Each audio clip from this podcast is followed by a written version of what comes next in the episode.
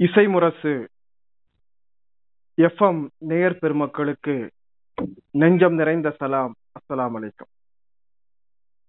மருத்துவருடன் சந்திப்பு நிகழ்ச்சியில் இன்றைய சிறப்பு மருத்துவராக நம்மோடு உரையாடுவதற்காக வருகை தந்திருப்பவர் கன்னியாகுமரி மருத்துவக் கல்லூரி மருத்துவர் மிகச்சிறந்த மனிதநேய பண்பாளர் மருத்துவர் ராசிப் கான் அவர்களை சந்திக்க இருக்கிறோம். மருத்துவர் ராசிப் கான் அவர்கள் கன்னியாகுமரி மாவட்டம் ஆசாரிப்பள்ளம் மருத்துவக் கல்லூரி மருத்துவமனையில் எலும்பு முறிவு மற்றும் சிகிச்சை மருத்துவ நிபுணராக அறுவை சிகிச்சை நிபுணராக பணியாற்றிக் கொண்டிருக்கிறார். குறிப்பாக ஏழை எளியோர் பயன்பெறக்கூடிய வகையில் சாதாரண மனிதர்களை மருத்துவராக அரசு மருத்துவராக எந்த அளவுக்கு அவர்களுக்கு உதவி செய்ய முடியுமோ அந்த அளவுக்கு சாதாரண மனிதர்களை சந்தித்து அவர்களுக்குரிய மருத்துவ ஆலோசனைகளை வழிகாட்டுதல்களை மிகச் சிறப்பாக வழங்கி எந்த ஒரு தேவைக்காக அவரிடம் சென்றாலும் அவர்களால் இயன்ற வரைக்கும் அந்த தேவைக்காக மருத்துவ உதவிக்காக மக்களோடு நின்று பணியாற்றக்கூடிய ஒரு மனிதநேய பண்பாளர் அந்த இளம்பு சிகிச்சை மற்றும் மனிதநேய பண்பாளராக இருக்கிற மருத்துவர் ராசிப் கான் அவர்கள் நம்மோடு இன்றைக்கு உரையாடுவதற்காக வருகை தந்திருக்கிறார்கள். அவர்களை நம் அனைவர் சார்பிலும் அன்போடு வரவேற்கிறோம். அஸ்லாம் வலைக்கம் அலிஸ்லாம். இசை முரசு நேயர் அனைவருக்கும் என்னுடைய முதற்கண்ண வணக்கத்தை தெரிவித்துக் கொள்கிறேன். மகிழ்ச்சி சார். இப்ப நாம ஒரு மருத்துவராக உங்களை உங்களோடு சில கேள்விகளை முன்வைப்பதற்கு முன்னால் மருத்துவர் ராசிப் கான் பத்தின தனிப்பட்ட அறிமுகத்தை எங்கள் நேயர்களுக்காக சொல்லுங்க. உங்களுடைய ஊர் நீங்கள் படித்த அந்த செய்திகளை சொல்லிட்டு நாம கேள்விக்குள்ள என்னுடைய கல்வி பிளஸ் டூ வரைக்கும் நான் படிச்சது எல்லாமே வந்து தருமபுரி மாவட்டத்துல அரூர்ன்ற ஒரு இடத்துல ஒரு மெட்ரிக் ஸ்கூல்ல என்னுடைய வாப்பா என்னுடைய உமா பொறுத்த வரைக்கும் வாப்பா வந்து திருநெல்வேலி பூர்வீகமாக கொண்டவர். அவர் வந்து சேர்மாதேவி அங்க அரிகேஸ்வரநல்லூர் அப்படின்ற ஊரை சார்ந்தவர். உமா வந்து இங்க நம்ம திருவிதாங்கோடு அங்கதான் உமாவோட பூர்வீகத்தோட வரும். இப்ப நாங்க இருக்கிறது வந்து இப்போ தக்கலையில இருக்கேன். இப்போ என்னுடைய கல்விகள்ல அப்போ பண்ண பன்னெண்டா பன்னெண்டாவது வகுப்பு வரை நான் அங்க அரூர் அந்த தருமபுரி மாவட்டத்தில் முடித்த பிறகு அப்புறம் வந்து என்னுடைய வாப்பா வந்து சாதாரண ஒரு தொழிலாளி தான் எனக்கு ஒரு தம்பியும் இருந்தாரு. அப்போ நான் வந்து படிக்கும்போது வந்து கொஞ்சம் ஏதாவது ஒரு நல்ல வகையில் ஏதாவது படித்து நல்ல ஒரு இடத்துக்கு வரணும் அப்படின்ற ஒரு இதில் அந்த ஒரு நோக்கத்தோட படித்ததுனால அடுத்தது என்னுடைய உமாவுக்கு மருத்துவராக என்ன பார்க்கணும் அப்படின்ற ஒரு ஆசை இருந்தது. அதோட நான் வந்து சரி நல்லபடியாக படித்து மருத்துவர் ஆகணும் அப்படின்ற ஒரு இதில் படித்தேன் அப்புறம் நான் படித்தது எல்லாமே வந்து மெரிட்ல தான். அதுக்கு அடுத்தது வந்து திருநெல்வேலி மருத்துவக் கல்லூரியில் எம்பிபிஎஸ் பண்ணேன். அப்புறம் நம்ம மதுரை மருத்துவக் கல்லூரியில் ஆர்த்தோ எம்எஸ் ஆர்த்தோ ஆர்த்தோபெடிக் அதில் பிஜி டிகிரி முடித்தேன் முடிச்சுட்டு அப்புறம் நான் வந்து என்னுடைய இதை வந்து அரசு மருத்துவராக பயணிக்கலாம் அப்படின்ட்டு நான் இங்கே வந்து நம்ம தக்கலை பதினாவரத்தில் ஃபஸ்ட்டு ஜிஹெச்ல ஜாயின் பண்ணிட்டு அப்புறம் நம்ம அப்படியே மருத்துவக் கல்லூரிக்குள்ள இடம் கிடைச்சது. அங்கே போயிட்டு உதவி மருத்துவராக ஜாயின் பண்ணிட்டு. மகிழ்ச்சி. ஒரு மிகப்பெரிய விஷயம். ஒரு சாதாரண குடும்பத்திலிருந்து ஒரு ஒரு தொழிலாளரோட மகன் ஒரு அரசு மருத்துவக் கல்லூரியுடைய மருத்துவராக உயர்ற அளவுக்கு உங்களுடைய உழைப்பு அதுல முக்கியமான விஷயம். இறைவன் அதற்கு நாட்டம் எல்லாமே இறைவனோட அருளால தான் எல்லாமே நடந்ததுன்னு சொல்லலாம். இப்ப நாம உங்களுடைய துறை சார்ந்து நம்ம நேயர்களுக்கு நிறைய கேள்விகள் இருக்கும். அவங்க சார்பில் சில கேள்விகளை இப்ப எலும்பு சிகிச்சை நிபுணர் மருத்துவர் அப்படின்னு சொன்னாலே பெரும்பாலும் எல்லாரும் காதை திறந்து கேட்க ஆரம்பிச்சிருவாங்க. ஏன்னா எல்லா வீடுகள்லயும் கட்டாயமாக மூட்டு வலி இடுப்பு வலி முதுகு வலி சார்ந்த பிரச்சனைகள் எல்லா வீடுகள்லயும் கட்டாயமாக இருக்கும். வீட்டுல கேஸ் சிலிண்டர் இருக்கோ இல்லையோ ஆனா எல்லார் வீட்லயும் கண்டிப்பா மூட்டு வலி பிரச்சனைகள் நிச்சயமாக இருக்கும். அப்ப இந்த பெரிய விஷயங்கள் எலும்பு முறிவு சிகிச்சை பற்றிய விஷயங்கள்லாம் போறதுக்கு முன்னால அடிப்படையா நான் உங்கள்ட்ட வைக்கிற கேள்வி ஒரு காலத்துல மூட்டு வலி அப்படிங்கிற விவகாரம் சொல்றதா இருந்தா ஒரு அறுபது வயதுக்கு மேல உள்ளவங்க எழுபது வயதுக்கு மேல உள்ளவங்க சொல்லுவாங்க. கடினமான உழைப்பை ஒரு காலத்துல கொடுத்தவங்க வீட்டுல இருக்கிற பொம்பளைங்களா இருந்தா அவங்களுக்கு அவ்வளவு உடல் உழைப்பு இருந்துச்சு. வெளியில போய் வேலை செய்யக்கூடியவங்களுக்கு அவ்வளவு கடுமையான உடல் உழைப்பு இருந்துச்சு. அவங்களுக்கு இந்த மூட்டு எலும்பு தேய்வு இந்த மாதிரி விவகாரங்கள் பிரச்சனைகள் இருந்தது. ஆனால் இன்னைக்கு ஒரு முப்பது வயது தாண்டக்கூடியவங்க முப்பத்தைந்து வயது தாண்டக்கூடியவங்களுக்கு மூட்டு வலி மூட்டு தேய்வு இது மாதிரியான பல காரணங்கள் சொல்றாங்க. ஆனா வேலைப்பளு மிக மிக சுலபமாக இருக்கிறது எந்திரங்களுடைய வருகை சுலபமாக இருக்கு பிறகு எப்படி இந்த மூட்டு தேய்வு இந்த சின்ன வயதில் ஏற்படும்?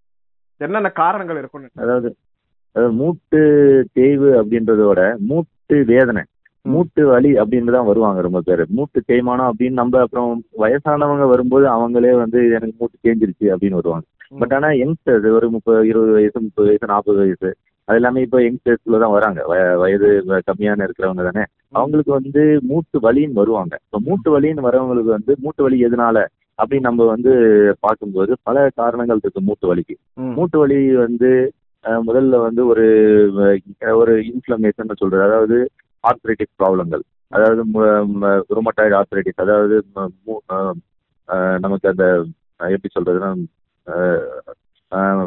முடக்குவாதம்னு சொல்லுவோம். தமிழ்ல. முடக்குவாதம் அப்படின்றது ருமட்டாய்டு ஆர்த்ரைட்டிஸ் இந்த மாதிரியான பிரச்சனை. அப்புறம் பல பேருக்கு வந்து கீழே விழுந்திருப்பாங்க. அது கொஞ்ச நாளைக்கு முன்னாடி விழுந்திருப்பாங்க. அப்புறம் என்னன்னா காலில் வந்து சில ஜவ்வுகள் கட் ஆகும். ம். ஜவ்வுகள் கட்டாததுனால சில பிரச்சனைகள் வரலாம். அப்புறம் அந்த யூரிக் ஆசிட்னு சொல்றது. இப்போ ரொம்ப பேர் நம்ம அப்ராட் போறாங்க.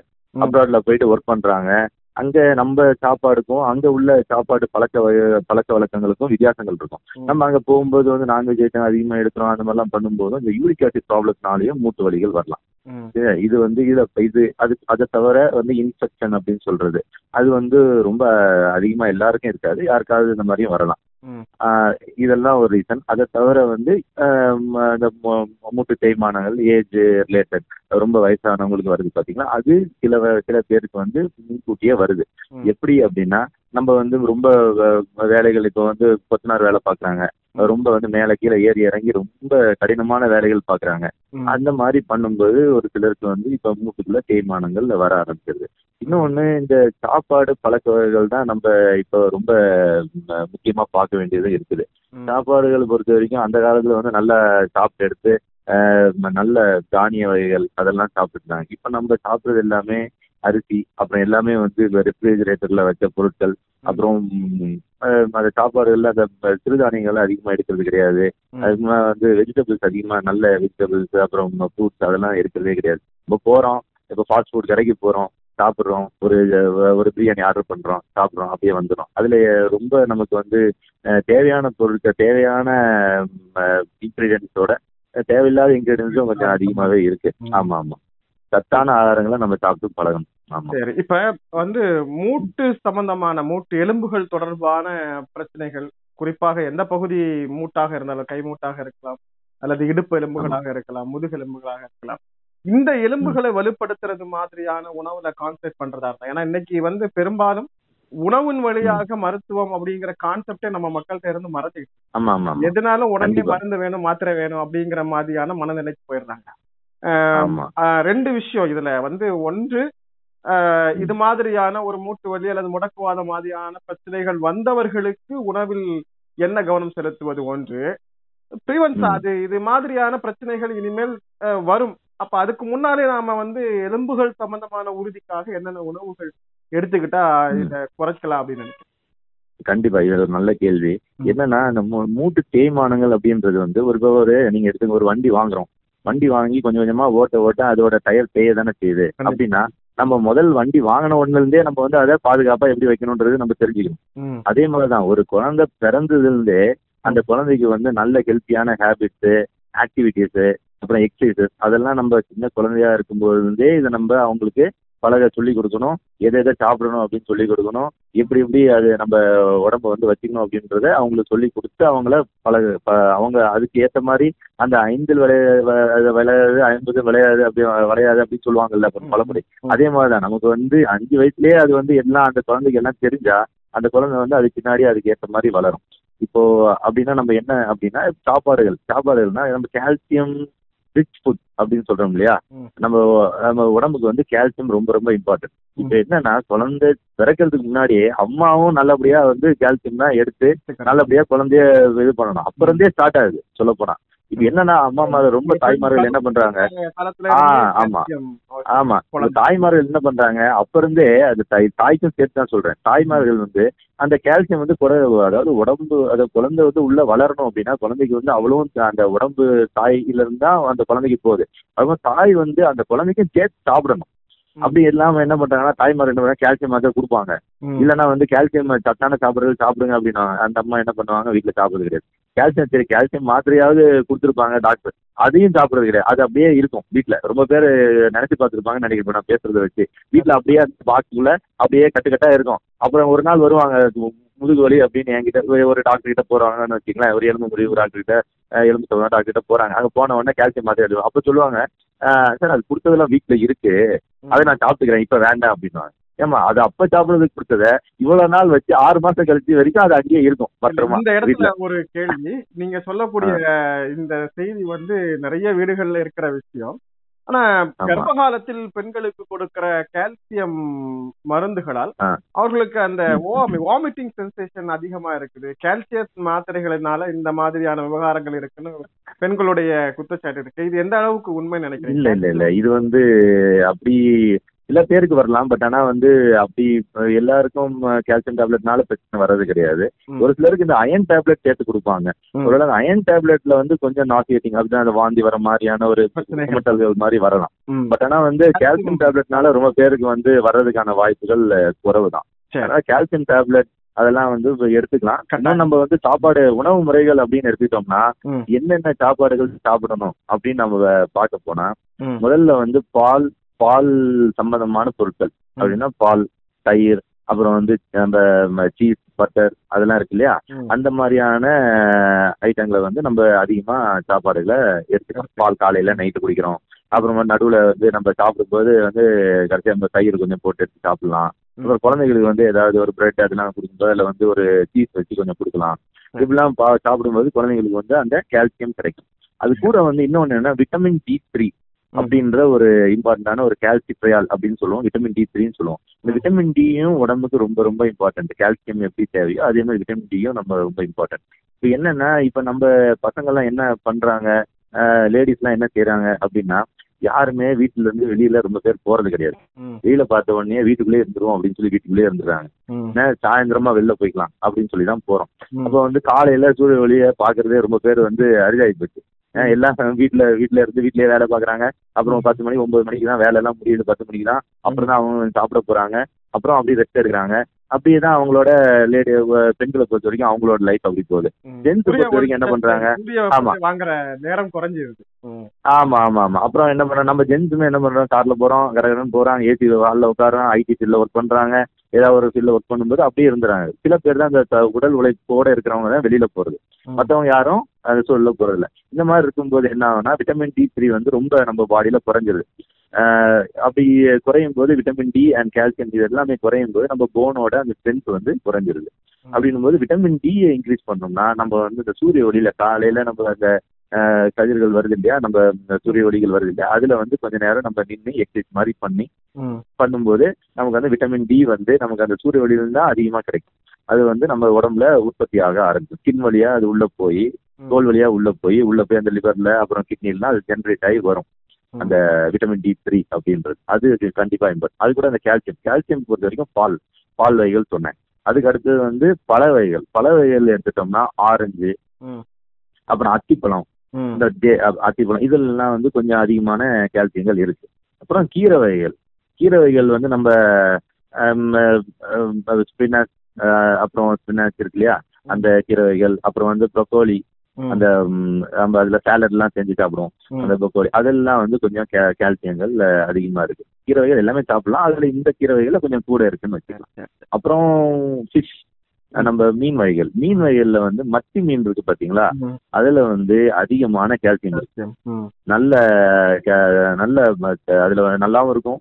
சாப்பிட்றதுக்கு அதே மாதிரி மீன்ல வந்து கால்சியமும் அதிகமான கால்சியம் இருக்கு. அதனால நம்ம கால்சியம் ரொம்ப குறைவா இருக்கிறவங்களுக்கு மத்தி மீன் வாங்கி கொடுங்க. நல்ல கால்சியம் ஃபார்ம் ஆகும். நான் அவங்களும் நல்லா விரும்பி சாப்பிடுவாங்கன்னு நினைக்கிறேன். சரி. சரியா? இது இதெல்லாம் வந்து கொஞ்சம் ஆமா கால்சியம் அதிகமான நாம. முட்டு வலி அந்த தவிர்க்கிறதுக்கு முன்னெச்சரிக்கையா செய்யக்கூடிய சில வழி ஆமா.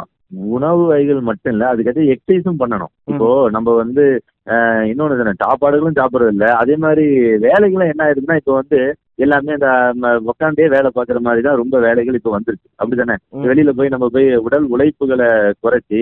சும்மாவே உட்காந்தே நம்ம வேலை பார்க்குற மாதிரியான விஷயங்கள் வந்துருச்சு. அப்படி வேலை பார்க்கும்போது என்ன ஆகும்னா உடம்பு ஆட்டோமேட்டிக்காவே அந்த போன் வந்து என்ன ஆகும்?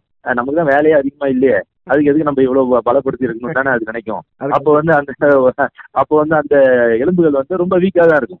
நம்ம பிராய்லர் கோழி மாதிரி ஆயிட்டோம். எப்படி நம்ம ஒரு கூண்டுக்குள்ள எப்படி அடப்பட்ட பிராய்லர் கோழி. நம்ம சாப்பிடும்போது பாத்தீங்கன்னா அந்த போன்லாம் ரொம்ப மெதுவா இருக்கு விஷயம் என்ன ஆமா, ஆமா. நம்ம குழந்தைங்களை வந்து உடல் ரீதியா. விளையாட வைக்கிறதும் இன்னைக்கு இல்ல. அதுவும் கண்டிப்பா. இதான். ஆமா. இப்ப ஒரு காலத்துல வந்து பாத்தீங்கன்னா ஒரு பதினஞ்சு இருபது வருஷத்துக்கு முன்னால இருந்த குழந்தைங்க வந்து தெருவுல அதிகமா ஓடுவாங்க. ஆமா ஓடி ஆடி விளையாடுவோம். கால்கள் கைகள் எல்லாம் அதிகமா செயல்படும். எல்லா மூட்டுகளும் ஆமா ஆமா. ஆமா ஆமா. அவங்களுடைய வளர்ச்சி நிலை ரொம்ப சீராக இருக்கு. இன்னைக்கு பெரும்பாலும். வீடுகளுக்குள்ளாலே உட்கார்ந்து விளையாடுறதுனால ஆமா விளையாட்டு எல்லாமே உடல் வலுப்படுறது அப்படிங்கிறது கண்டிப்பா, கண்டிப்பா. ஒரு பெரிய அளவுல இன்னைக்கு பாதிப்பு. ஆமா எல்லாம் எல்லாம் அவுட்டோர் கேம்ஸே போயிருக்கு. எல்லாம் இன்டோர் கேம்ஸ் உள்ள விளையாட்டரங்கள் உள்ள உள்ளனே சொல்லி உள்ளே பூட்டி வச்சிடும் குழந்தைகள் எல்லாம் கொஞ்சம் வெளியில விடணும். ஆமா அப்பதான் குழந்தைகள் வந்து அதை எல்லாமே தெரிஞ்சு எல்லாமே வளரும். அதே மாதிரி குழந்தைக்கு வந்து நல்லபடியா அந்த ஸ்ட்ரென்த்தும் கிடைக்கும் உடம்புல. இப்ப நாம வந்து ரொம்ப முக்கியமா இன்னைக்கு வந்து இந்த எலும்பு ரீதியான பிரச்சனைகள் அதுவும் குறிப்பா கால்வலி சம்பந்தமான விவகாரங்கள்ல வந்து இந்த உடல் எடை அப்படிங்கிறது ரொம்ப முக்கியமான கண்டிப்பா கண்டிப்பா. நீங்க முதல்ல சொன்னது மாதிரி நமக்கு உடல் உழைப்பு இல்லை அப்படிங்கிறது ஒரு முக்கியமான காரணம். இன்னொன்னு நம்ம. உடல் எடையை கட்டுப்படுத்துவது பற்றிய பெரிய அளவுல நமக்கு விழிப்புணர்வும் நமக்கு இல்லை. ரெண்டாவது இன்னொரு. விஷயம் என்ன அப்படின்னா வாக்கிங் போனா உடல் வளைவு வந்து கொஞ்சம் உடம்ப குறைக்கலாம் அப்படின்னு. வாக்கிங் ரொம்ப தூரம் நடக்கும்போது ஏற்கனவே இருக்கிற கால்வலி பிரச்சனை அவங்கள நடக்கிறதுக்கு கூட உடல் பயிற்சியை. அனுமதிக்க மாட்டேங்குது சோ இந்த. உடல் எடை எந்த அளவுக்கு இந்த மூட்டு வலி அல்லது இந்த எலும்பு ம். பிரச்சனைகளுக்கு காரணமாக இருக்கு அத என்னென்ன வகைகள் எல்லாம் வந்து ஈடு செய்ய முடியும் நினைக்கிறேன் குறிப்பா இந்த உடல் எடையை அது வந்து அதிகரிக்கிறது வந்து இந்த பெண்கள் தான் அதிகமா இந்த ப்ராப்ளத்தோட வருவாங்க. அதுவும் இந்த வந்து இந்த நாற்பத்தஞ்சு ஐம்பது வயசு அதை தாண்டின மக்களுக்கு தான் இந்த ப்ராப்ளம் ரொம்ப பேருக்கு இருக்கு. என்னன்னா அவங்களால உடல் எடையும் குறைக்க முடியறது இல்ல.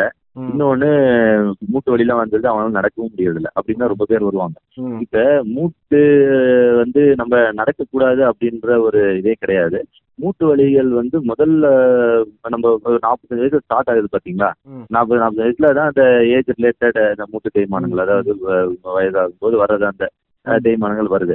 அப்போ அவங்க நடக்கக்கூடாதுன்ற எண்ணமே இருக்கக்கூடாது. அவங்க வந்து முடிந்த அளவுக்கு பிளேன் அதாவது சரிசமமான பகுதிகள் இருக்கு இல்லையா? மேடு பள்ளமான ஏரியாக்கள்லாம் இல்லாம. சரிசமமான பகுதிகளை எவ்வளவு தூரம் அவங்களுக்கு வந்து மூட்டு வலி இல்லாம தாங்குதோ அவ்வளவு தூரம் வரைக்கும் நடக்கணும். அப்புறம் அதுக்கு வந்து மூட்டுக்கு வந்து மூட்டு பயிற்சிகள் இருக்கு தனியா. இது நீங்க யார பக்கத்துல பிசியோதெரபிஸ்ட் அவங்க எல்லாம் இருந்தாங்கன்னா மூட்டு சுத்தி இருக்கிற அந்த தசைகளை பலப்படுத்துறதுக்கான எக்ஸசைஸ் அதெல்லாம் கொஞ்சம் பண்ணி எடுத்துட்டு அது கூட இந்த நடக்கிறது. நடக்கிறதுன்னா ரொம்ப நீங்க ஃபாஸ்டா அப்படி இப்படி நடக்கணுன்ற அவசியம் கிடையாது. ஓரளவுக்கு ஒரு உங்களால முடிந்த அளவுக்காவது நடந்துக்கிறது நல்லது. இந்த உடல் எடையை குறைக்கிறதுன்றது வந்து கொஞ்சம் ஆமா. கால் வலிக்கும் நடக்க முடியாதுன்னு சொல்லிட்டு இருக்கிறத விட எந்த அளவுக்கு ஆமா ஆமா. அளவுக்கு எந்த அளவுக்கு முடிஞ்சோ அந்த அளவுக்கு நடந்துக்கலாம். ஆமா ஆமா. அது கூட இந்த பக்கத்துல அந்த எக்ஸசைசஸ் எல்லாம் இருக்கு மூட்டுக்கு. மூட்டு பலப்படுத்துறதுக்கான எக்ஸசைஸ் அதெல்லாம் கொஞ்சம் பண்ணி எடுத்துட்டு காலையில நைட்டு மதியம் எப்பெல்லாம் ஃப்ரீயா இருக்கிறாங்களோ அந்த மாதிரி நேரத்துல அந்த மூட்டு எக்ஸசைஸ் எல்லாம் பண்ணிட்டு இருந்தா அது கொஞ்சம் ஸ்ட்ரென்தன் ஆகும். அப்போ அந்த வலி குறையும். அந்த தசைகள்லாம் ஸ்ட்ரென்த் ஆகும்போதே இந்த வலியும் கொஞ்சம் குறைய ஆரம்பிக்கும். இன்னும் இந்த உடல் எடை. உடல் எடையை பொறுத்த வரைக்கும் அவங்க வந்து சாப்பாடுகள்ல வந்து ரொம்ப இந்த ரைஸ் அந்த மாதிரியான ஐட்டங்களை கொஞ்சம் குறைச்சிட்டு என்ன பண்ணலாம்னா இந்த சிறுதானியங்கள் நான் அப்ப சொன்ன மாதிரி தான் ம். பயறு அப்புறம் நம்ம ராகி இருக்கு இல்லையா. ராகி. ராகிலையும் கால்சியம் அயன் எல்லாமே கூட. அதே மாதிரி காலையில காலையில ராகி குடிச்சீங்கன்னா உங்களுக்கு சாப்பாடு வந்து சாப்பிடணும் அப்படின்ற அந்த டயட் இது வந்து ரொம்ப குறைஞ்சிரும். காலையில இருந்து இடைவெளி வந்து உங்களுக்கு அதிகமாகும். மதியம் வந்து கொஞ்சமா சாப்பிட்டா போதும். அந்த மாதிரியான ஒரு சுச்சுவேஷனுக்கு வரும். அது வந்து அந்த நம்ம சாப்பிடணும். ஹங்கர் இதை வந்து கொஞ்சம் குறைச்சி அதே மாதிரி நல்ல சத்துக்களையும் நமக்கு கொடுக்குது கொடுக்குது. சரிங்களா? இந்த மாதிரி நம்ம அப்புறம் ஈவினிங் வந்து பயறு அந்த மாதிரியான கொண்டக்கடலாம் சொல்றோம் இல்லையா? அதெல்லாம் கொஞ்சம் எடுத்துட்டா கொஞ்சம் நல்லது. இந்த ரைஸை முடிஞ்ச அளவுக்கு இந்த கார்போஹைட்ரேட் டயட்னு சொல்றோம் இல்லையா? அந்த ரைஸ்ல அதிகமா இருக்கு. அதை வந்து கொஞ்சம் குறைச்சிட்டு அப்புறம் இது கூட வந்து வாக்கிங் எக்ஸசைஸ் இதெல்லாம் பண்ணிட்டு இருந்தாலே ரொம்ப பேருக்கு வந்து வெயிட் வந்து குறையும். அஹ், இன்னொன்னு வெயிட் குறைய குறைக்க முடியாத அளவுக்கு ஒரு சிலருக்கு சில ப்ராப்ளங்கள் இருக்கு அது என்னன்னா தைராய்டு ப்ராப்ளம். அப்புறம் ஹார்மோனல் இம்பேலன்ஸ்னு சொல்லுவோம். ஆமா அது இந்த நாற்பத்தஞ்சு வயசு அதான் சொன்னல இந்த மாதிரியான நேரத்துல தான் அவங்களுக்கு இந்த ஹார்மோனல் இம்பேலன்ஸ் வருது. அந்த லேடிஸுக்கு பெண்கள். குறிப்பா சொல்ல போனா பெண்கள் மெனோபாஸ் வருது இல்லையா அப்போ வந்து அவங்களுக்கு வந்து அந்த ஹார்மோனல் இம்பேலன்ஸ் வரும்போது அவங்களுக்கு இந்த உடல் எடையை வந்து உடல் எடை தானாவே ஒரு சிலருக்கு கொஞ்சம் ரைஸ் ஆகும். இதுக்கு வந்து மகப்பேறு டாக்டரை கரெக்டா அவங்க கன்சல்ட் பண்ணி. அவங்க கிட்ட இருந்து அறிவுரைகளை கொஞ்சம் பெற்றுக்கிட்டா நல்லதுன்னு நினைக்கிறேன் நான் அந்த சமயத்துல அவங்களுக்கு வந்து என்னென்ன பண்ணணும் என்னென்ன பண்ணக்கூடாது அப்படின்றத அவங்க கிட்ட கொஞ்சம் தெளிவா அவங்க பேசினாங்கன்னா அவங்க கொஞ்சம் நல்ல ஐடியாஸ்லாம் கொடுப்பாங்க. அதெல்லாம் கொஞ்சம் அவங்க கொஞ்சம் கண்டினியூ அவங்க கிட்ட கேட்டு அந்த ஆலோசனையை கரெக்டா ஃபாலோ பண்ணா கொஞ்சம் பெட்டரா இருக்கும்னு நினைக்கிறேன். இன்னொன்று தைராய்டு ப்ராப்ளம் ரொம்ப பேர் இந்த தைராய்டுக்கு வந்து பார்க்காமே இருப்பாங்க. வருவாங்க வரும்போது பார்க்கும்போது அதை கண்டே பிடிக்கும். அந்த மாதிரி ரொம்ப பேர் இருப்பாங்க. அதனால நான் என்ன சொல்றேன்னா ஒரு நாற்பது வயசு நாற்பத்தஞ்சு வயசு ஆக போகுது அந்த ரேஞ்சில் வந்து ஃபாலோ அந்த ஹெல்த் நம்ம வந்து இந்த செக்அப் ஹெல்த் செக்அப்னு வந்து நம்ம கரெக்டா அந்த சில பிளட் டெஸ்ட் தான் எல்லா டெஸ்ட்லாம் பண்ணணும்ல ஒரு சில மெயின் டெஸ்ட் இருக்கு பாத்துங்க. அந்த டெஸ்ட் மட்டும் பக்கத்துல இருக்கிற டாக்டரை போய் கன்சல்ட் பண்ணி சார் இந்த மாதிரி எனக்கு இந்த வயசு ஆயிடுச்சு ஒரு ஃபார்ட்டி ஃபார்ட்டி ஃபைவ் ஆகுது எனக்கு. அந்த ரேஞ்சில் வந்துருச்சு. எனக்கு கொஞ்சம் ஹெல்த் என்னென்ன மெடிக்கல் செக்அப் பண்ணா கொஞ்சம் பெட்டரா இருக்கும் அப்படின்னு கேட்டு அவங்க கிட்ட கொஞ்சம் அதை கன்சல்ட் பண்ணி அந்த பிளட் டெஸ்ட் கொஞ்சம் பார்த்து எல்லாமே நார்மலா இருக்கா? அப்படின்றத எல்லா அந்த கொலஸ்ட்ரால் தைராய்டு அப்புறம் ரத்த அளவு அந்த விஷயங்கள் தயிர் அப்புறம் இந்த மாதிரியான விஷயம் இதெல்லாம் வந்து கரெக்டா இருக்கா? நம்ம இதுல ஏதாவது நம்ம அஹ், மாத்திரைகள் போட வேண்டியது இருக்குமா? இல்ல சாப்பாடுகள் ஏதாவது கரெக்ட் பண்ண வேண்டியது இருக்குமான்றதை அவங்க வந்து தெரிஞ்சுக்கிட்டா கொஞ்சம் நல்லா இருக்கும் இப்ப நாம அந்த உடல் பரிசோதனை அப்படின்னு சொல்லும்போது மிக முக்கியமா இன்னைக்கு இருக்கிற சர்க்கரை நோய் ஆஹ் இன்னைக்கு வந்து அதுவும் அப்படிதான். ஒரு காலத்துல வந்து அறுபது அறுபத்தஞ்சு வயசுக்கு மேல உள்ளவங்களுக்கு அப்படிங்கிற கண்டிஷன் மாறி இன்னைக்கு நம்முடைய உணவு பழக்க வழக்கத்தினால முப்பத்தஞ்சு வயசுலயே இன்னைக்கு பெரும்பாலும் நிறைய பேர் சர்க்கரை நோய்க்கு ஆளாயிடுறாங்க. இந்த சர்க்கரை நோய். இருக்கிறவங்களுக்கு உடல் வலி அப்படிங்கிறது ஒரு பெரிய பிரச்சனை.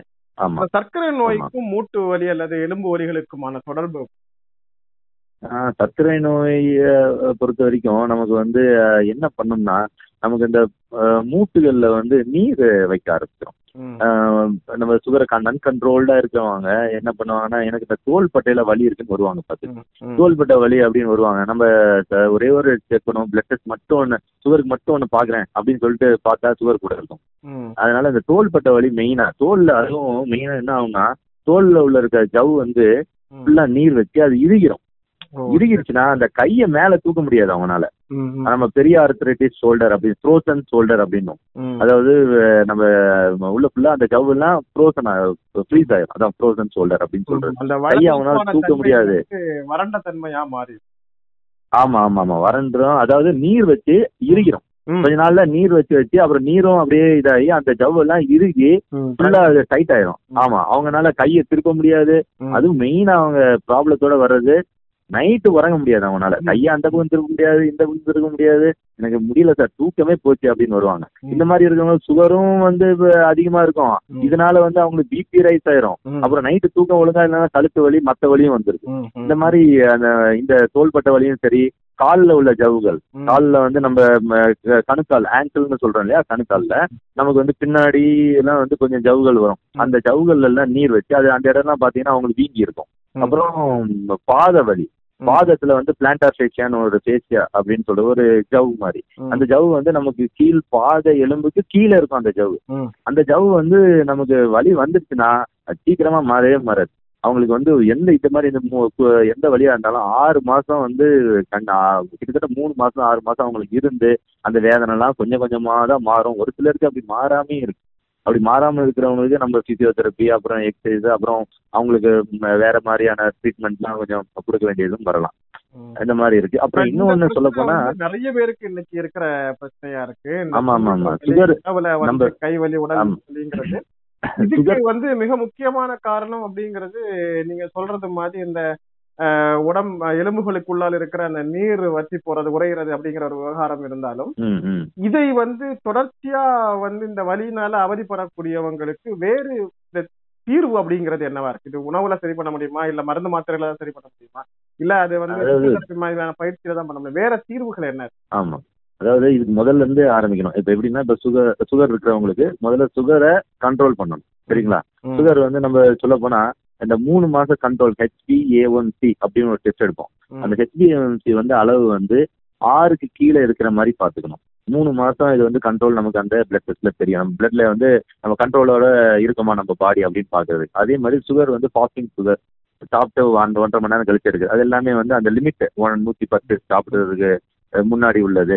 அப்படின்னா அந்த ரேஞ்சுக்குள்ள கொஞ்சம் அஹ், முன்ன இருக்கலாம். பட் ஆனா வந்து அந்த ரேஞ்சுக்குள்ள இருக்கிறது என்னை பொறுத்த வரைக்கும் நல்லதுன்னு நான் சொல்லுவேன். அப்புறம் இது சுகர் கண்ட்ரோல் அதுக்கு சாப்பாடு வகைகள் சுகருக்கு ஏற்ற மாதிரி சுகர் சுகர் வந்து நமக்கு அந்த கார்போஹைட்ரேட் டயட்னு சொல்றது? ரைஸ் நான் அப்ப சொன்ன மாதிரி தான் அரிசி வகைகளை குறைச்சிட்டு மற்ற மாதிரியான ஐட்டங்கள் காய்கறிகள். அப்புறம் பழ வகைகள். பழத்துல வந்து நம்ம வந்து அதிகமான இந்த ம- பலா வாழை அதுல வந்து அதிகமான சுகர் இருக்கும். அதனால அதை கொஞ்சம் அவாய்ட் பண்ணிக்கிறது நல்லது. இருந்தாலும் ஒரு சிலர் நைட்டு மட்டும் ஒரு பழம் சாப்பிட்றோம் சார் அப்படின்னுவாங்க. ம். நம்ம வாழைப்பழம். நம்ம வந்து சுகர் கண்ட்ரோல் பண்ணி இருக்கா? அன்கண்ட்ரோல்டா இருந்தா சாப்பிடுறது வேணாம்னு சொல்லுவோம். கீரை வகைகள் எடுத்துட்டா அவங்க மலை பிரச்சனை. மலை சிக்கல்கள்னால நான் சாப்பிடுறேன்னு சொல்லுவாங்க. அவங்க கொஞ்சம் கீரை வகைகள் எடுத்துக்கிட்டா நல்லது. ம். அதுக்கு நான் இது பழவதா சாப்பிட்டா எனக்கு போகும் அப்படின்ற மாதிரி இல்லாம கீரை வகைகள் கொஞ்சம் எடுத்துக்கிட்டு சாப்பிட்டா கொஞ்சம் நல்லதுன்னு நான் சொல்லுவேன் அப்புறம் வேற இந்த அதிகமா இந்த இப்போ இந்த புரோட்டா கடைகள் அதிகமா இருக்கு அது அவங்க வாழ்வாதார எல்லாருக்கும் வேணும் அதனால பட் ஆனா. புரோட்டாவை அதிகமா இந்த இந்த சாப்பிடுறத இந்த பசங்க சின்ன வயசுல இருந்தே அவாய்ட் பண்ணிக்கிறது என்ன கேட்டா நான் மைதா மாவு புரோட்டான்னு சொல்றத விட மைதா மாவுல சாப்பிடாதீங்க. மைதா மாவு தான் வந்து இப்போ வந்து நமக்கு இருக்கிறதே ஒரு மெயின் ப்ராப்ளம் நான் நினைக்கிறேன் ஏன்னா மைதா மாவு சாப்பிட்டு சாப்பிட்டு தான் இப்போ ரொம்ப பேருக்கு சுகரு உடல் பருமன் எல்லாமே வந்து சீக்கிரமே வருது. அதனால என்ன பொறுத்த வரைக்கும் வீட் புரோட்டா கூட சாப்பிடுது. கடையில போனீங்கன்னா நம்ம கோதுமை புரோட்டா கிடைக்குது. கோதுமை புரோட்டா சாப்பிடுங்க. மைதா புரோ மைதா வந்து முடிஞ்ச அளவுக்கு அவாய்ட் பண்ணிக்கிட்டு பசங்க வேலை பாக்குறாங்க படிக்கிறாங்க. அவங்களுக்கு மிக முக்கியமான உணவே இந்த பரோட்டாவா தான் இருக்குது. எளிமையா கிடைக்குது அப்படிங்கறதுனால அத வந்து அதிகமா சாப்பிடுறாங்க. அது ஒரு பெரிய பாதிப்பை உடம்புக்கு உருவாக்கிட்டு இருக்கு அப்படிங்கிறது உண்மை. அவங்களுக்கு தெரிய மாட்டேங்குது அது வந்து இப்போ இப்போ சொல்ல போனா நான் எலும்பு முழு எலும்பு சம்பந்தமான டாக்டர் இருந்தாலும் எனக்கு ரொம்ப பேர் வர்றது கால்ல புண்ணோட வராங்க. கால்ல புண்ணு வந்துச்சு சார் இப்போ வந்துச்சு சார் அப்படின்னு வராங்க அவங்க எல்லாம் இப்போ ஒரு ஃபிஃப்டி சிக்ஸ்டி இயர்ஸ் சிக்ஸ்டி இயர்ஸ்ல இருக்கிறவங்க வராங்க. அவங்க அந்த புரோட்டா எல்லாம் அந்த மைதா மாவுல உள்ள வகைகள்லாம் இப்போ ஒரு இருபது வருஷத்துக்கு முன்னாடி சாப்பிட ஆரம்பிச்சிருவான்னு வச்சுங்களேன். இப்போ அவங்களுக்கு அதோட ரிசல்ட் வந்து இப்போ நமக்கு இந்த சுகர் அதெல்லாம் வருது. அப்படிங்கும்போது இந்த பசங்க சின்ன பசங்க இப்பயே ஒரு பத்து பதினஞ்சு வயசுலயே சாப்பிடுறாங்க அப்படின்னா. அவங்களுக்கு அப்படின்னா எவ்வளவு சீக்கிரம் வரும் அப்படின்றது இன்னொரு இரு பதினஞ்சு வருஷத்துல எல்லாத்துக்குமே தெரிய ஆரம்பிக்கும். அப்பதான் இந்த மைதா வந்து மொத்தமாவே மார்க்கெட்ல இருந்து எடுப்பாங்கன்னு நினைக்கிறேன். பார்ப்போம் நம்ம வந்து அது ஏன்னா ஒரு முக்கியமான விவகாரம் இந்த அதுவும் குறிப்பாக. வந்து இந்த தூக்கத்தை தொலைக்கிறது அப்படிங்கிற இந்த எலும்பு வலி காட்டு கால் வலி மூட்டு வலியினால தூக்கம் கட்டுறதுனால இன்னும் உடலுக்கு ஏகப்பட்ட பிரச்சனைகள் வந்து மனதளவிலையும். உடல் அளவிலையும் உருவாயிடுது அதுக்கு ஒரு நல்ல வழியை வந்து அது என்ன அப்படிங்கிற அந்த பிரச்சனையை தெளிவா சொல்லியிருக்கீங்க இப்போ அதுக்கு அடுத்ததா வந்து மெயினா வந்து இன்னைக்கு குறிப்பா வந்து அதிகமா மக்கள் வந்து அதுவும் ஐடி ஃபீல்ட்ல இருக்கிறவங்க கம்ப்யூட்டரோடயே காலையில இருந்து இரவு வரைக்கும் அதுவும் இந்த. குறிப்பா இந்த கொரோனா விவகாரத்துக்கு பிறகு ஒர்க் ஃப்ரம் ஹோம் அப்படின்னு ஒரு விஷயத்தை. கொண்டு வந்து கிட்டத்தட்ட காலை படுக்கையில் எழுந்ததிலிருந்து மீண்டும் படுக்கை வரைக்கும் கம்ப்யூட்டரோடயே. போராட வேண்டிய ஒரு நிர்பந்தம் உருவாயிருக்கு அதே மாதிரி. டீச்சர்ஸுக்கு வந்து தொடர்ச்சியா மூணு மணி நேரம் நாலு. மணி நேரம் கம்ப்யூட்டர் அல்லது மொபைலுடைய டிஸ்பிளே. பார்த்துட்டு கிளாஸ் எடுக்க வேண்டிய சூழல்கள் எல்லாம் இந்த கடந்த ஒரு பத்து மாதமாக உருவாகி வந்துருச்சு இப்ப இந்த துறையில இருக்கிறவங்க குறிப்பா சாஃப்ட்வேர் அல்லது ஐடி துறையில இருக்கக்கூடியவங்களுக்கு இந்த உட்கார்ந்து இருக்கிற பொசிஷன் இது ஒரு பெரிய ப்ராப்ளம் அது வந்து இடுப்பு எலும்புடைய கண்டிப்பா. அசைவின்மை ஒன்று கழுத்துடைய பொசிஷன் ஒண்ணு ஷோல்டருடைய பொசிஷன் இந்த மாதிரி உட்கார்ந்து பணியாற்றக்கூடியவர்களுக்கு இந்த எலும்புகள் எந்த அளவுக்கு பாதிப்புகள் ஏற்படுது? இது எந்த மாதிரியான விளைவுகளை பின்னால ஏற்படுத்துது? கண்டிப்பா. நீங்க இது வந்து இந்த நீங்க சொன்ன மாதிரி இந்த சாஃப்ட்வேர் இன்ஜினியர்ஸ் சாஃப்ட்வேர்ல ஒர்க் பண்றவங்க ரொம்ப நேரம் இருந்தே இந்த கம்ப்யூட்டர் பார்த்துட்டே வேலை பார்க்குற ரொம்ப பேருக்கு வந்து இது யூஸ் ஆகும் இந்த கேள்விக்கான பதில். இது வந்து என்னன்னா இந்த கழுத்து ப்ராப்ளத்தோட தான் ரொம்ப பேர் இந்த இந்த மாதிரி இந்த லேப்டாப்போட ஒர்க் பண்றவங்க வந்து வருவாங்க. கழுத்து வலியை பொறுத்த வரைக்கும் என்னன்னா இவங்க உட்கார்ற அந்த உட்கார்ந்து அந்த கழுத்தை வந்து ரொம்ப தொங்க விட்டு வேலை பார்க்கறதுன்னு அதாவது அந்த டிகிரி அதாவது நம்ம வந்து கழுத்தை வந்து நம்ம இப்ப ரெண்டு பேரும் எனக்கு பேசும்போது நம்ம ஒரு எண்பது தொண்ணூறு டிகிரி அந்த ரேஞ்சில இருந்து பேசுவோம்னு வச்சுங்களேன் அதே வந்து கழுத்தை ரொம்ப கீழே தொங்க விட்டு இந்த கீபோர்டை வச்சு பார்த்துட்டே இருக்கிறது. அப்புறமேட்டு ஒரு லேப்டாப்பை கீழே வச்சுப்பாங்க. அவங்களோட லேப் அவங்களோட மடி மேல வச்சுக்கிட்டு டீ பார்த்துட்டு இருப்பாங்க. அதே ஆ, பார்த்துட்டே வேலை பார்த்துட்டு அதிகமா பார்த்து பயன்படுத்துறோம் ஆமா. செல்போனும் அதே மாதிரிதான். செல்போன்ல முழு நேரம் வந்து வாட்ஸ்அப் யூஸ் பண்றது. முழு நேரம் ஃபேஸ்புக் அந்த மாதிரி பண்ணிட்டு இருக்கவங்க. என்ன பண்ணா அதே மாதிரி நான் சொன்ன மாதிரி தொலைக்கு பக்கத்துல அப்படியே வச்சுக்கிட்டு கழுத்தை தொங்க விட்டுட்டே பார்த்துட்டே இருப்பாங்க. அது பார்க்க கொஞ்ச நேரம் பார்த்துட்டு எடுத்துடலாம். அவங்க ஒரு நினப்புல வச்சாலும். கொஞ்ச நேரம் போக போக அவங்களும் அதுல ஏதாவது ஒரு இன்ட்ரெஸ்டிங்கான ஒரு விஷயம் போயிட்டு இருக்கும். ஒரு யூடியூப்ல ஏதாவது ஒரு ஒரு விஷயம் பார்க்க ஆரம்பிப்பாங்க. சரி இதை பார்த்துட்டே இருப்போம் அப்படின்னு சொல்லி பார்ப்பாங்க இல்லை ஒரு ஒர்க் ஒர்க் பண்ணிட்டு இருக்கும்போது அவங்கள அறியாம அந்த ஒர்க் மேல இருக்கிற அந்த கவனம் போகும்போது இதை அவங்க யோசிக்கிறது கிடையாது. யோசிக்காம அவங்க வந்து அப்படியே பண்ணிட்டே இருப்பாங்க அதெல்லாம் முடிச்சுட்டு அப்புறம் வீட்டுக்கு வந்து பார்க்கும்போது அவங்க கழுத்து வலி வருது. இந்த மாதிரி தான் வருவாங்க ஏன்னா இவ்வளோ வலி இருக்கே கழுத்துல இவ்வளோ பெயின் இருக்கே அப்படின்ட்டு அது இப்படி இந்த இந்த ப்ராப்ளத்தை முதல்லயே அவங்க பார்க்காம விட்டாங்கன்னா. என்ன ஆகும்னா கழுத்து வந்து சாதாரணமா நமக்கு அந்த பொசிஷன் வேற அந்த கரெக்டான பொசிஷன் இல்லாம இது இன்கரெக்ட் போர்ஷன் அதெல்லாம் போகும்போது என்ன ஆகும்னா இந்த டிஸ்க் ப்ராப்ளம் வருது கழுத்துல. கழுத்துல இந்த டிஸ்க் ப்ராப்ளம் வந்துச்சுன்னா அவங்களுக்கு கொஞ்ச நாள் கழிச்சு என்ன ஆகும்னா இந்த டிஸ்க் அதிகமா பல்ஜ் ஆகி அந்த நரம்பு தண்டுவடத்துல போயிட்டு அழுத்திடும் அழுத்துச்சுன்னா அந்த கையோட வலி வந்துடும் கையோட வலி வந்துச்சுன்னா அவங்களுக்கு வந்து அது வந்து ரொம்ப கஷ்டப்படுத்திடும் ஒரு சிலருக்கு லைட்டா ஜவ்வு விலகி இருக்கும். அதோடய நம்ம வந்து பிசியோதெரப்பி எக்ஸசைசஸ் கழுத்துக்குன்னு தனி எக்ஸசைசஸ் இருக்கு. கண்டிப்பா நீங்க இந்த சாஃப்ட்வேர் ஃபீல்ட்லயோ அந்த கம்ப்யூட்டர் மாதிரி நான் சொன்ன மாதிரியான ஆக்டிவிட்டிஸ் பண்ணிட்டு இருக்கவங்க பக்கத்துல ஒரு பிசியோதெரபிஸ்ட் இருந்தாங்கன்னா கழுத்துக்கு என்னென்ன எக்ஸசைஸ் பண்ணணும் தோள்பட்டிக்கு என்னென்ன எக்ஸசைஸ் பண்ணணும் அப்படின்றத கேட்டு அதை வந்து முதல்ல இருந்தே அவங்க பண்ணிட்டே இருந்தா காலையில நைட்டு மதியம். அதே மாதிரி உட்காந்து ரொம்ப நேரம் வேலை பார்க்குறாங்களா? அவங்க என்ன பண்ணணும்னா ஒரு அரை மணி நேரம் கால் மணி நேரம் வேலை பார்த்தாங்க. அப்படின்னா ஒரு அஞ்சு நிமிஷம் ரெஸ்ட் கொடுத்துட்டா நல்லது. இல்லைன்னா ஒரு அரை மணி நேரம் வேலை பார்க்குறாங்க. அப்படின்னா ஒரு ஒரு பத்து நிமிஷம் ரெஸ்ட் கொடுத்து அந்த எக்ஸசைஸ்லாம் பண்ணிட்டு கழுத்து ரெஸ்ட் கொடுத்துட்டு பண்ணா அந்த தசைகள் அப்புறம் அந்த எலும்புகள்ல உள்ள அந்த ப்ராப்ளங்கள் கொஞ்சம் குறையலாம். சரிங்களா? சரி சரி. அப்புறம் இன்னொன்னு படுக்கும்போது என்ன பண்றாங்க இவங்க படுத்துட்டேவும் வேலை பார்க்கறாங்க ம். அதே மாதிரி ரெண்டு மூணு தலையின வச்சுக்கிறது. அப்புறமாட்டு லேப்ல நான் சொன்ன மாதிரி முட்டியை மடக்கி வச்சு அதுக்கு மேல லேப்டாப் வச்சுக்கிட்டு அப்படியே பார்த்துட்டு இருப்பாங்க. அப்புறம் போனை பார்க்கறது இந்த மாதிரியான விஷயங்களை கண்டிப்பா அவாய்ட் பண்ணணும் தலைக்கு தலையினை வைக்காம இந்த மாதிரி இந்த கழுத்து ப்ராப்ளம் இருக்கிறவங்க படுத்தா அவங்களுக்கு ஒரு ஆறு மணி நேரம் நைட்டு படுத்து தூங்குறாங்கன்னு வச்சுங்களேன் அப்பயே அவங்களுக்கு ஓரளவுக்கு அந்த வலியெல்லாம் நல்லா குறைஞ்சி நல்ல ஸ்லீப்பும் கிடைக்கும். தலைக்கு பெரிய தலையணை இல்லாம படுக்கிறதுக்கான பழக்கத்தை உருவாக்கிக்கணும். ஆமா ஆமா ஆமா. பெரிய தலையணைகள் வைக்க வேண்டாம். ஆமா ஆமா. இன்னும் சின்னதா ஒண்ணு வேணா இந்த மாதிரி கழுத்து வலி இருக்கிறவங்க கழுத்துக்கு கீழே ஒரு சின்ன ஒரு துணியை மடிச்சு ரோல் பண்ணி கழுத்துக்கு அடியில வச்சு படுக்கலாம். இல்லைன்னா அதுக்குன்னே தனியா பில்லோவே இருக்கு. Cervical cushion pillow cervical pillow அப்படின்னே இருக்கு. இந்த நெக் ப்ராப்ளத்தோட இருக்கிறவங்களுக்கு. அந்த பில்லோ அந்த தலையணை வேணா வாங்கி யூஸ் பண்ணா நல்லா இருக்கும்னு நினைக்கிறேன். சரி இதுல ரொம்ப முக்கியமா வந்து இந்த படுத்துட்டு செல்போன் பயன்படுத்துறது. ஃபேஸ்புக்கோ யூடியூபோ பாக்குற இந்த வந்து. ரெண்டு விஷயம். ஒண்ணு கழுத்து ரீதியான பாதிப்பு இன்னொன்னு கையில அப்படி தூக்கி பிடிச்சிக்கிட்டே அந்த செல்போனை பார்த்துட்டே இருக்கிறதுனால கை மூட்டு. வலிகள் அல்லது கை மணிக்கட்டு வலி அல்லது ஷோல்டர் வலி. ஸோ இந்த எந்த அளவுக்கு பின்னால பாதிப்புகளை உருவாக்கும் ஒண்ணு. இன்னொன்னு குழந்தைங்க இப்ப ரொம்ப அதிகமாக வந்து செல்போன்ல கேம் விளாடுறாங்க இந்த குழந்தை பருவத்திலேயே வந்து இவ்வளவு நேரம் அந்த கையை அப்படியே தூக்கி வச்சு ஒரே பொசிஷன்ல ஒர்க் பண்றது. கழுத்து அப்படி நீங்க முதல்ல சொன்ன மாதிரி தொங்க விட்டு குழந்தைங்க பருவத்திலேயே ஒரு. ஆறு ஏழு வயசுல இருந்தே இப்படியே நீண்ட நேரம் இருக்கிறது. பின்னால எந்த மாதிரியான விளைவுகளை உருவாக்கும்?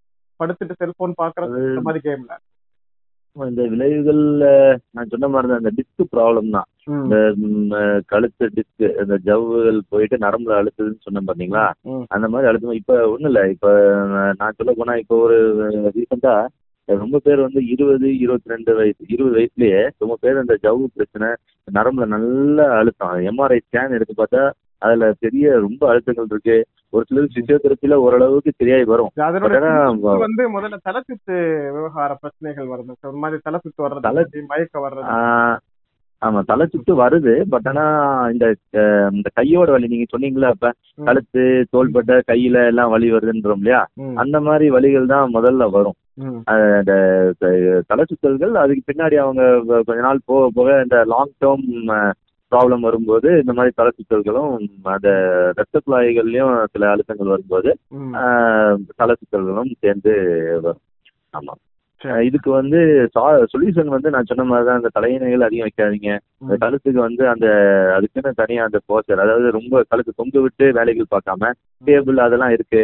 டேபிள்ல கரெக்டா அந்த நம்ம பேசக்கூடிய வகையில இல்லைன்னா ஒரு எழுபது எண்பது தொண்ணூறு டிகிரி அந்த கழுத்தை வந்து வச்சுக்கணும் தலைக்கும் கழுத்துக்கும் இருக்கிற அந்த இது. ரொம்ப கீழே தொங்க விடாம அப்படி வச்சு டேபிள கரெக்டான இதுல போட்டு அதுக்கு மேல வச்சு எடுத்து நம்ம வேலைகளை பார்த்தா கொஞ்சம் பெட்டரா இருக்கும். படிக்கிறதா இருந்தாலும் சரி அதே பொசிஷன்ல இப்ப நீங்க ஸ்கூல்ல எல்லாம் பாத்தீங்கன்னா டெஸ்க்குன்னு அதுக்குன்னு இந்த இன்க்ளைனேஷன் இருக்கணும். உங்களுக்கு தெரியும் நினைக்கிறேன். நீங்க ஒரு இதுல இருக்கிறதுனால. அதுக்குன்னு அந்த அதுக்குதான் நம்ம டெஸ்க் வந்து அந்த ஹைட்ல. அந்த பொசிஷன்ல அப்படி இருக்கணும்னு சொல்லி நம்ம அதை வடிவமை வடிவமைத்து கொடுத்துருப்பாங்க. அந்த problem எல்லாம் வரக்கூடாது. சாய்வா இருக்கிற மேஜைகளை பயன்படுத்த சொல்றது அதுக்காக தான். எழுத்து ஆமா ஆமா ஆமா ஆமா. கரெக்டா தெரியும். பார்வை கூர்மை விவகார பிரச்சனைக்காக வந்து ஆமா. மாதிரி சொல்றோம். அதனாலதான் நம்ம. வந்து படுத்துக்கொண்டு செல்போன் பயன்படுத்துறதை வந்து தவிர்த்துக்க சொல்லி தவிர்க்கணும். ஆமா. இது ஒண்ணு. அப்புறம் இந்த குறுக்கு வலியை பத்தி நம்ம சொல்லியாங்க லோ பேக் பெயின். இந்த நீங்க நம்ம இப்ப சொல்லும்போது கழுத்து வலி மட்டுமே பேசிட்டோம். குறுக்கு வலி. குறுக்கு வலியும் அதே மாதிரிதான். நம்ம உட்கார்றது இருக்கிறது நம்ம உட்காரும்போது என்ன பண்ணோம்னா கழுத்து நம்ம கீழ் குறுக்க வந்து முன்னாடி அப்படியே ஃபுல்லா மடிச்சு வச்ச மாதிரி வச்சுக்கிட்டு அப்படியே உட்காந்து வேலை பார்த்துட்டு இருப்போம். அப்படி உட்காரக்கூடாது அது வந்து கரெக்டா அந்த பொசிஷன் பின்ன அந்த நம்ம கீழே இருக்க அதாவது ஸ்ட்ரைட் ஆக்கி வச்சு உட்காந்தா கொஞ்சம் நல்லா இருக்கும் கீழ் குறுக்க ம். அப்புறம் உட்காரும் போது அந்த சேர் இருக்கு பாத்தீங்களா. சேர்ல கீழ் பகுதியில ஒரு சின்ன ஒரு பில்லோ மாதிரி போட்டு உட்காரலாம் அப்படி இல்லைன்னா அதுக்குன்னே தனியா ஒரு சப்போர்ட் கிடைக்குது. லோ பேக் ஏக் சப்போர்ட் அப்படின்னே இருக்கும். இல்லைன்னா நீங்க பாத்தீங்கன்னா ஒரு சிலர்லாம் கார்ல எல்லாம் வச்சிருப்பாங்க. பின்னாடி ஒரு வளைவா ஒண்ணு இருக்கும்.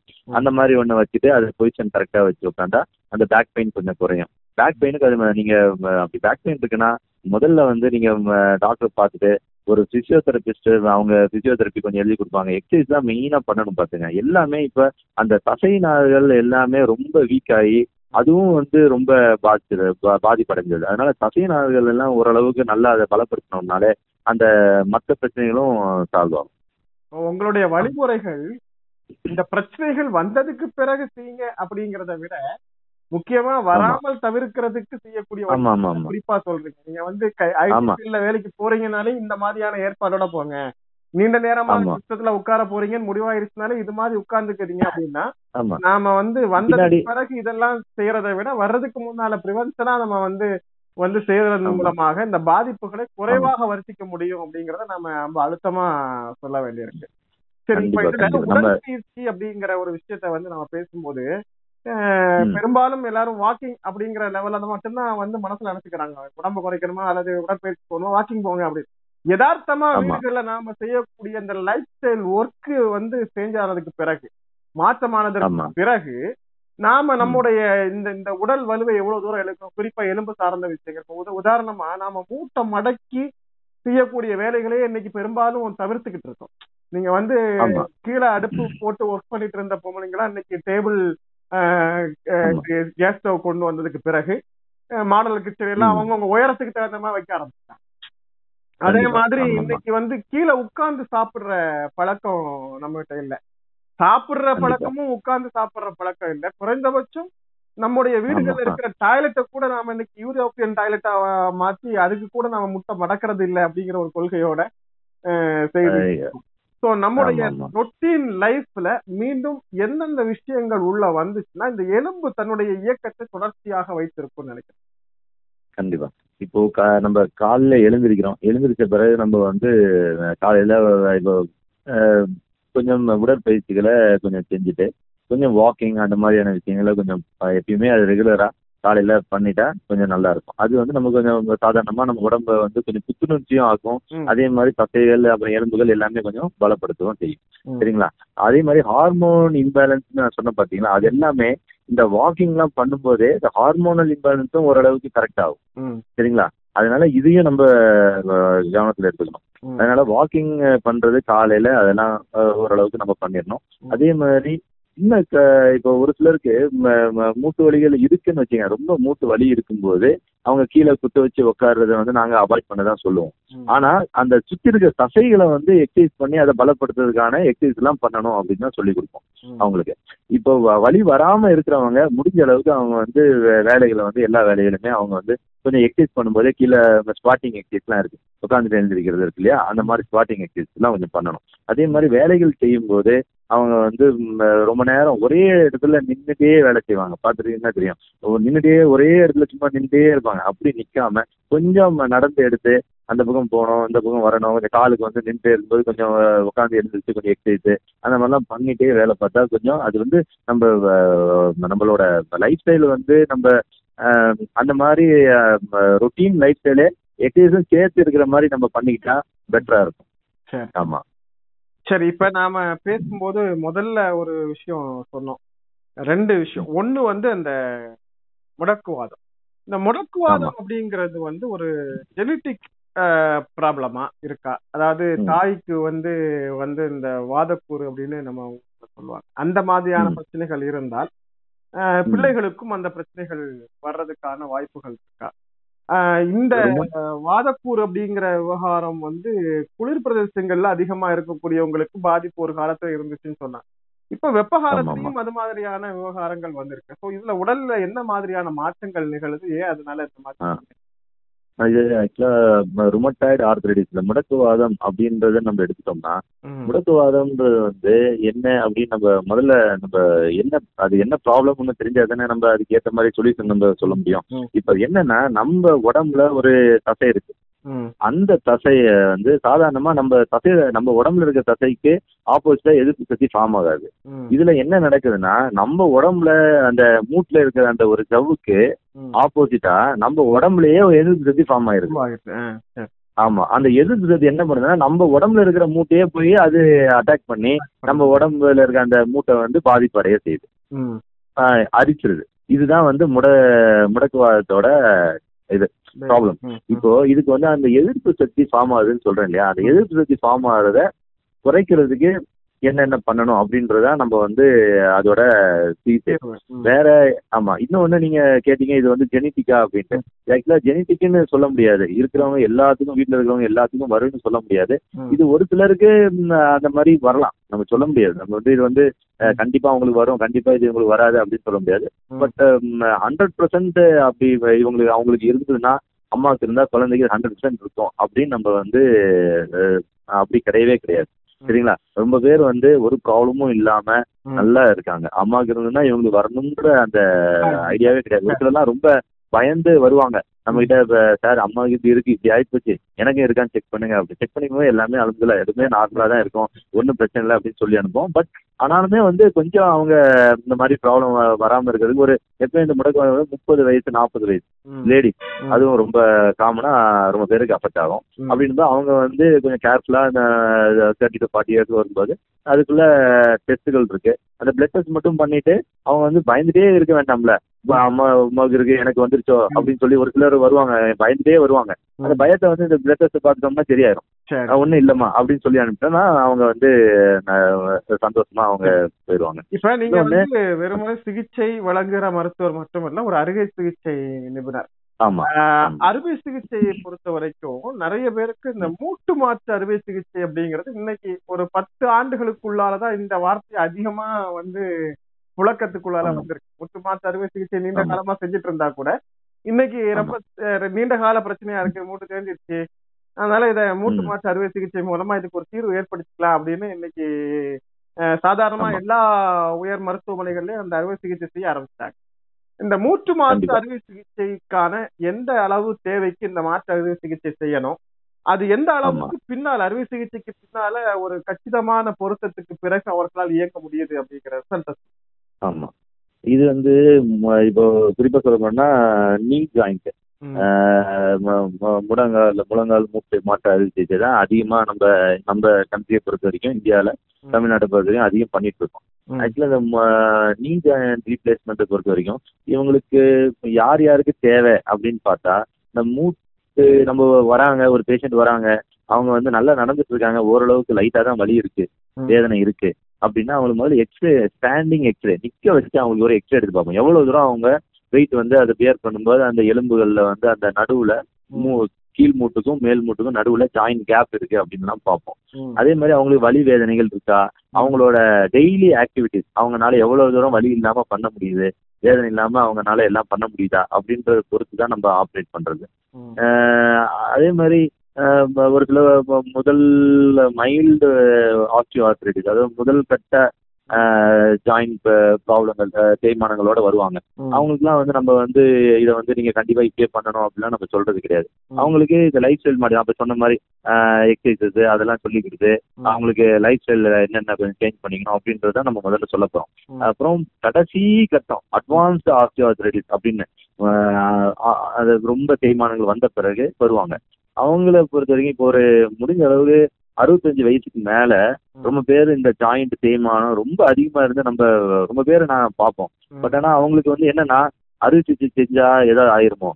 அறுவை சிகிச்சை பண்ணா அவங்களால நடக்கவும் முடியாது. சொல்ல போனா ஒரு நடக்கிறது அவங்களால ரொம்ப கஷ்டப்பட்டு நடப்பாங்க. வலி வேதனைகளும் அதிகமா இருக்கும். அவங்க சாதாரணமா அவங்களோட வீட்ல உள்ள அவங்களோட ஆக்டிவிட்டிஸே அவங்களால பண்ண முடியாது. அந்த மாதிரியான ப்ராப்ளங்கள் இருக்கிறவங்க என்ன கேட்டா தைரியமா அவங்க வந்து எந்த ஹாஸ்பிட்டல்ல நல்லா பண்ணுவாங்களோ அங்க அவங்களுக்கு அவங்களுக்கு அங்க போயிட்டு அறுவை பண்ணிக்கிறது நல்லதுன்னு தான் நான் சொல்லுவேன். ஏன்னா இவ்வளவு தூரம் முடியாம அவங்க நடந்து பெயினுக்குள்ள மாத்திரைகள். அப்புறம் என்னன்னா பெயின் டேப்லெட்ஸ் போடுவாங்க. பெயின் இருக்கு. வேதனை இருக்கு. கொஞ்சம் டேப்லெட் கொடுங்க சார் அப்படின்னா. அது அஞ்சு நாள் நம்ம கிட்ட வாங்குவாங்க. இன்னொரு ஹாஸ்பிட்டல்ல இன்னொரு வாங்குவாங்க அந்த மாதிரி வாங்கி போடும்போது அவங்களுக்கு ஆமா. இன்னும் அவங்களுக்கு என்ன கிட்னி ப்ராப்ளங்கள் அதிகம் வந்துரும் பாத்துங்க. ரொம்ப பேரு டேப்லெட் போட்டா ஆபரேஷன் மேல இருக்க பயத்துல இவங்க டேப்லெட் போட்டு அவங்க கிட்னி பால் அடிச்சிருவாங்க. இந்த மாதிரியும் சில பேர் வந்து வந்து கடைசியில வந்து அதையும் பண்ண முடியாது. ஆபரேஷன் அந்த நேரத்துல பண்ண முடியாது. கிட்னியும் ப்ராப்ளம் இப்போ அந்த சமயத்துல என்ன அப்படின்னா உங்களுக்கு இந்த மாற்று அறுவை சிகிச்சைக்கு. பிறகு அவங்க மீண்டும் இயல்பாக ஆமா. செய்ய முடியும் இயல்பாக வர முடியுது. ஆக்சுவலா இப்போ வந்து அறுவை சிகிச்சைகள் பண்ணி முடிச்சு அவங்க முதல்ல வலி குறைஞ்ச உடனே அவங்க தைரியமா எவ்வளவு தூரம் அவங்க வெயிட் அந்த காலில் குடிச்சு நடக்கணுமோ. அவ்வளவு தூரம் நடக்கிறதுக்கு நாங்க அலோவ் பண்ணிடுவோம் சரி. சரிங்களா? இப்போ ஒரு சிலர் வந்து கொஞ்சம் ஏஜ்டா இருப்பாங்க. அவங்களுக்கு வந்து கொஞ்சம் பெயின்லாம் கொஞ்சம் முடியாது அப்படின்னு ஒரு ரெண்டு வாரம் மூணு வாரம் கேப் விட்டு அப்புறம் கொஞ்சம் கொஞ்சமா அவங்கள நடக்க வைக்கிறது. அப்புறம் ஒரு பிசியோதெரபிஸ்ட்டை வச்சு அவங்களுக்கு கொஞ்சம் மூட்டை கொஞ்சம் மடக்கி நீட்டுறது. அவங்களுக்கு கொஞ்சம் அசிஸ்டடா அவங்க கைப்பிடிச்சு கொஞ்சம் நடக்கிறது கொஞ்சம் எக்ஸசைஸ்லாம் சொல்லி கொடுத்து அவங்கள நடக்க வச்சிருவோம். அதே மாதிரி அவங்களுக்கு வலி வந்து முதல்ல இருந்த காட்டியும் அந்த வலிகள் வந்து ஒரு ஆறு வாரம் போகும்போது அந்த ஆப்ரேஷன் பண்ண வலி எல்லாமே நல்லபடியா போயிடும் அவங்க அதுக்கடுத்து அவங்களோட வேலையில பார்த்துடலாம் சரி. ஆமா. வலி இல்லாம. இப்போ அறுவை சிகிச்சை முறைகள்ல இன்னைக்கு நவீனமயம் அப்படிங்கிறது ரொம்ப அட்வான்ஸான முறைகள் வந்து வந்திருக்கு. காலத்துல வந்து எலும்புகள் நொறுங்கிருச்சுன்னா அந்த காலை ரிமூவ் பண்ணணும் அப்படிங்கறதுதான் அந்தைய மருத்துவ. முறையா இருந்துச்சு.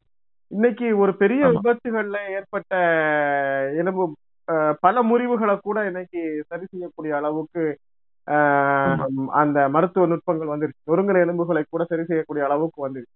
இந்த மருத்துவ முறைகள் தமிழகத்தில் எந்த அளவுக்கு வந்து சாத்தியப்பட்டிருக்கு? குறிப்பா அரசு மருத்துவக் கல்லூரிகள்ல இந்த அறுவை சிகிச்சை முறை சிகிச்சை முறைகள் எந்த அளவுக்கு சாதாரண மக்களுக்கு வந்து வழங்கப்படுது?